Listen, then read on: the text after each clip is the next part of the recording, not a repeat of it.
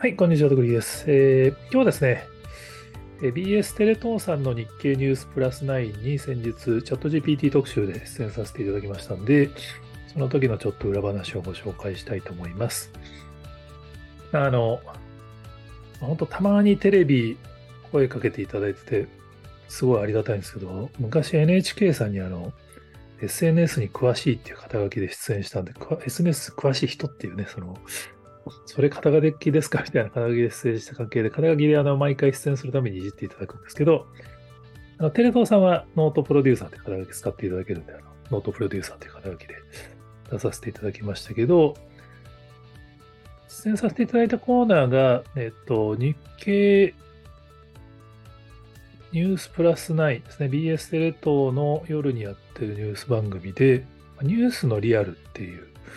コーナーなんですよね。で、トラウデンさんが、まあ、それこそあの、外録っていうんですか、道端のインタビューとかをして、まあ、街の声を聞きながら、あの、特集を組み上げていくっていう組み合わせで、まあ、ちょっと全然余談ですけど、トラウデンさんに 聞くと、やっぱり、ですね、道端で声かけるの、あの、断られることも多いんで、心が折れること、まあまああるらしいですけれども、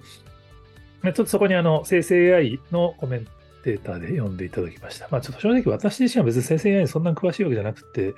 どちらかというと、まあその生成 AI 詳しくない人に伝えるのがうまそうだからっていうのは多分、あの、小柳さんが声かけてくれたんだと思うんですけど、ちょっと 今回出演しましたって話よりもやっぱ一番印象的だったのが、業務上、その、日本企業って今、チャット GPT とか生成 AI を禁止してる企業が72%らしいんですよね。これちょっと僕も打ち合わせの時に聞いてそんなに高いんだと思ってちょっとびっくりしちゃったんですけど、あそうやっぱそういうもんなんですかね。なんかその、日本企業とアメリカ企業で、まあ、チャット GPT を使ってる企業が、日本は10%ぐらいで、アメリカは25%ぐらい、まあ、倍、2.5倍ぐらい下がるよね、みたいな。ま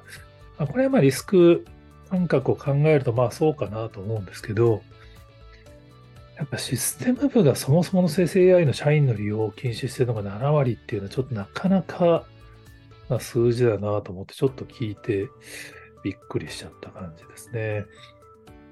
まあちょっと出演中はあんまり気の利いたコメントできなかったんですけど、なんかやっぱりその日本企業って、まあ、SNS 利用もそうですけど、やっぱシステム部であったり、管理部側の人たちが、リスクをできるだけ最小限にするっていう方向で多分企業の IT 活用ポリシーを決めるんで、まあ、今回もやっぱり生成 AI 黎明期にいろいろその個人情報を流出するリスクとか、企業の取得情報を流出するリスクとかあるよねみたいな話があったんで、多分禁止になってると思うんですけど、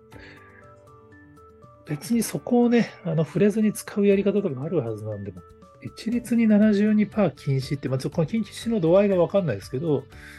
やっとしたらシステム部で検証中とかそういうステータスも含めてかもしれないですけど、まあ、生成 AI はもうこれ、どんな業務の人でも関わる領域になってきてると思うんで、まあ、なんといっても社員の多分、生産性上げようと思ったら多分使った方がいいって感じにはなってくると思うんですよね。なので、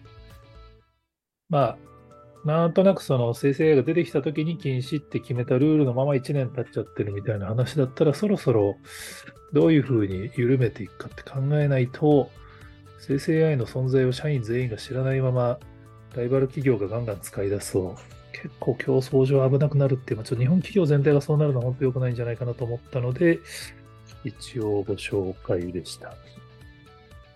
まあ、番組のあの前編自体は、えっと、テレ東さんのサイトの方で多分見れると思いますで、ま、興味がある人はそちらをご覧になっていただければと思います。はい、こちらのチャンネルではできるだけエンタメの未来を、まあ、明るく想像することをご紹介していきたいなと思ってますので、え他にも面白いニュースしてますよという方がおられましたら、ぜひコメントやツイートで教えていただけると幸いです。ありがとうございます。